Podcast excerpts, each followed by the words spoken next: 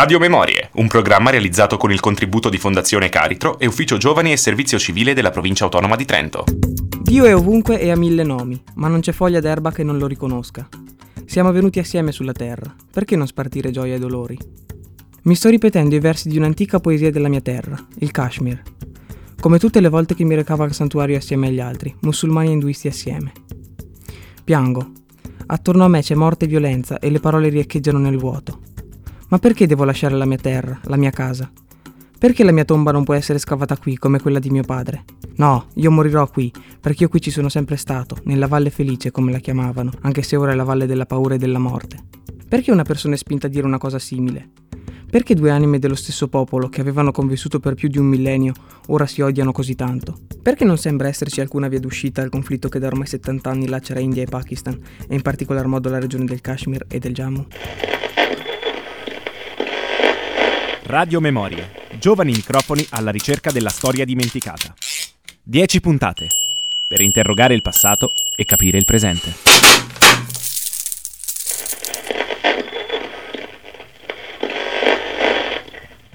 Trovare le radici del conflitto indo-pakistano non è semplice.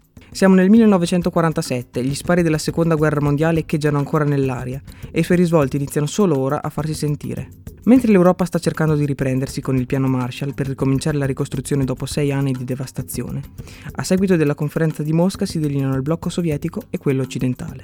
Nello stesso periodo la Gran Bretagna rimette all'ONU la soluzione del problema palestinese.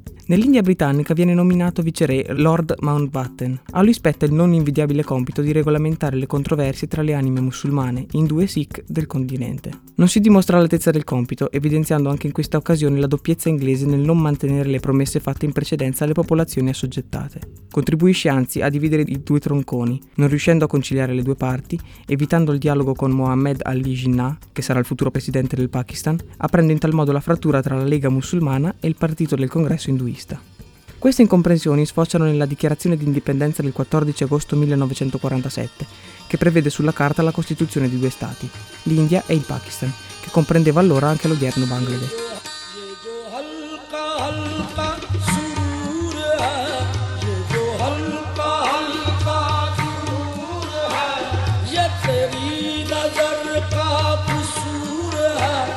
शराब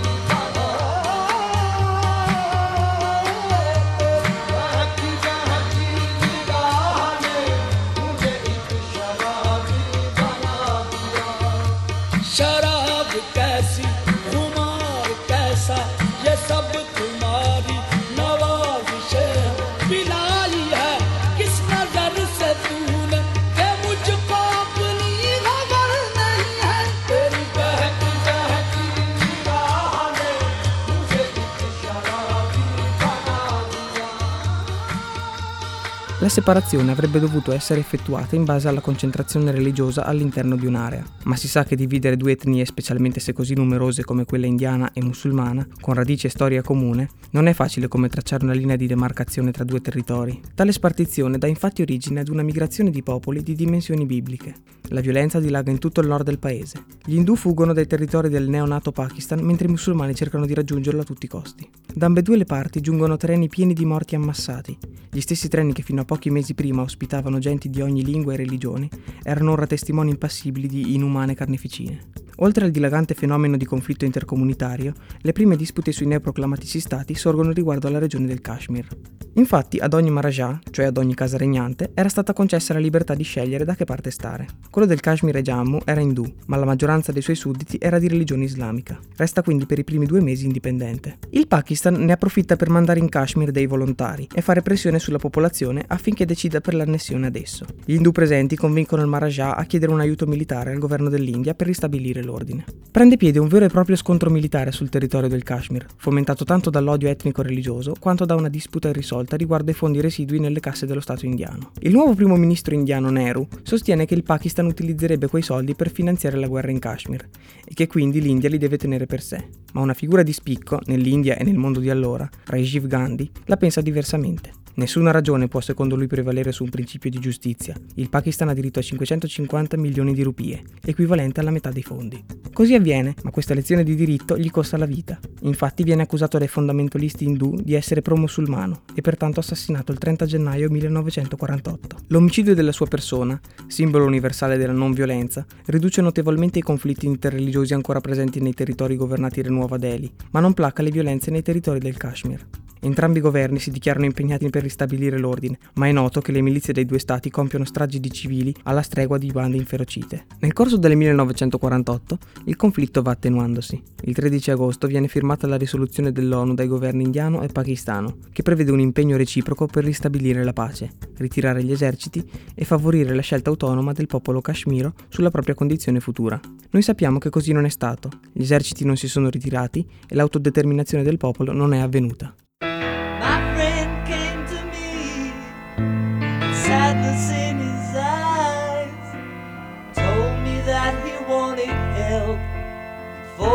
Country dies. Although I couldn't feel the pain, I knew I had to try. Now I'm asking on you to help us save some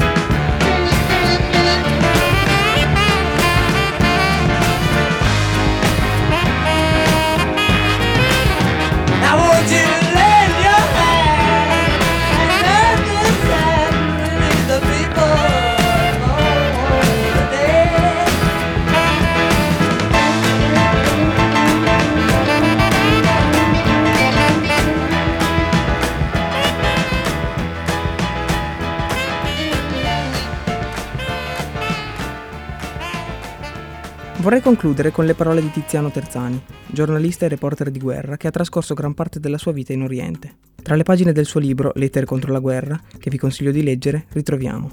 Da allora fra India e Pakistan non c'è mai stata pace ed il Kashmir, nel frattempo distrutto, martoriato e diviso da una cosiddetta linea di controllo, lungo la quale due eserciti, ora armati di ordigni nucleari, si fronteggiano, resta un campo di battaglia. Come in tutte le guerre, ormai a morire sono soltanto i civili. Ci fosse ancora Gandhi o qualcuno della sua dimensione morale, oggi, saprebbe bene che nella questione del Kashmir nessuno è stato giusto, che Pakistan e India hanno enormi responsabilità per il presente stato di cose, che tutti e due, nel perseguimento dei loro fini, hanno commesso orribili crimini e che le vere vittime di tutta questa storia sono stati e sono tuttora i Kashmiri, a cui nessuno di più in mezzo secolo ha semplicemente chiesto e voi cosa volete? Secondo me Vorrebbero innanzitutto stare in pace e godersi quella valle che resta uno dei più bei posti del mondo. E un giorno lo faranno perché, a meno che l'umanità si suicidi, il grande continente indiano, con una popolazione pari quasi a quella della Cina, dovrà tornare ad essere quello che era prima del 47.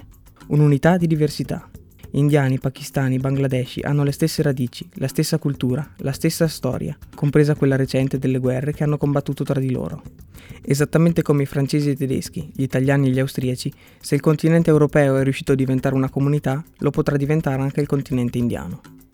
Vorrei essere positivo come lo era Terzani, ma le parole dello scrittore sono rimaste sepolte nel maggio del 1995 sotto le macerie del tempio di Shahar-i-Sharif, simbolo della tolleranza religiosa.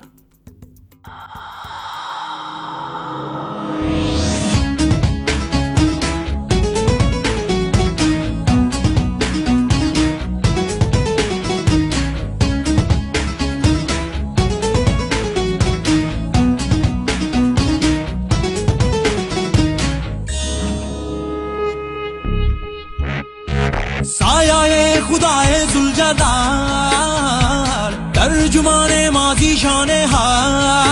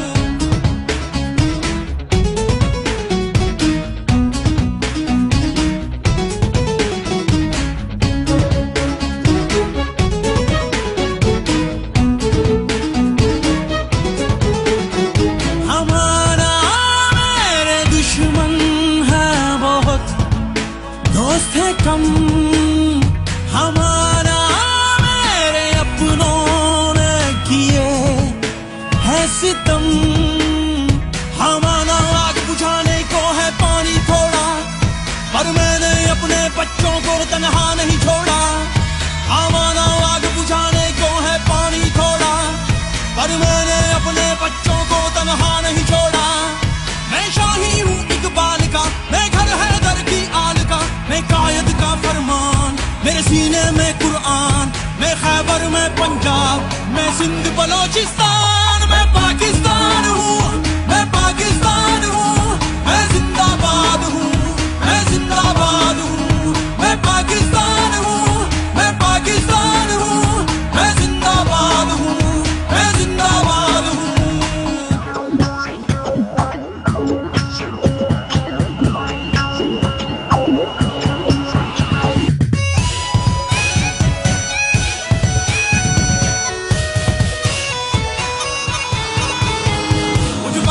दुनिया की नज़रें हैं हर पल। है आज भी मेरा मेरा होगा कल। मुझ पर दुनिया की नज़रें हैं हर पल।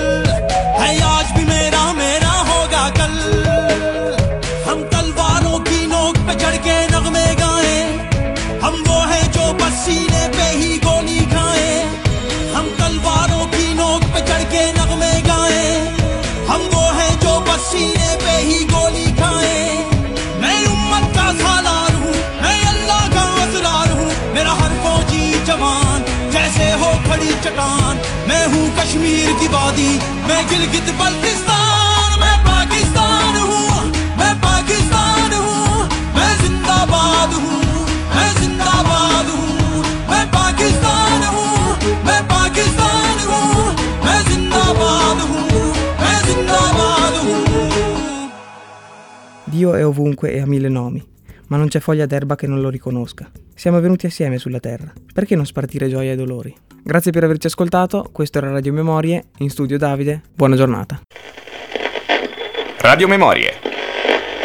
Un programma di Forum Trentino per la pace e i diritti umani, Associazione 46 Parallelo, Isodarco, Uspid, ACLI, Consulta degli studenti di Trento, Ufficio Politiche Giovanili del Comune di Trento, realizzato con il contributo di Fondazione Caritro e Ufficio Giovani e Servizio Civile della Provincia Autonoma di Trento.